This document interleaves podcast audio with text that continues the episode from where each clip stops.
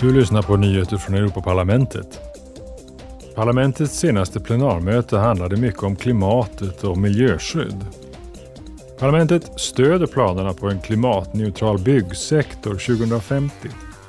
Parlamentet antog åtgärdsförslag för att öka renoveringstakten och minska energikonsumtionen och växthusgasutsläppen.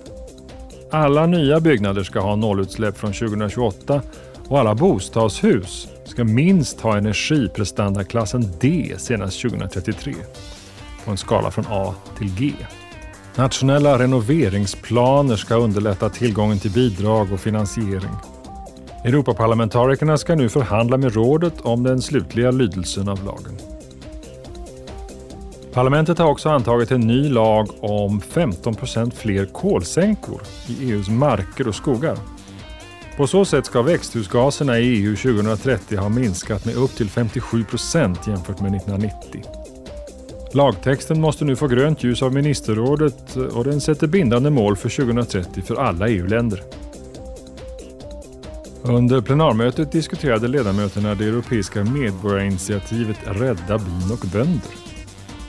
Initiativtagarna vill att syntetiska bekämpningsmedel ska fasas ut till 2035 och att ett bivänligt jordbruk ska skapas.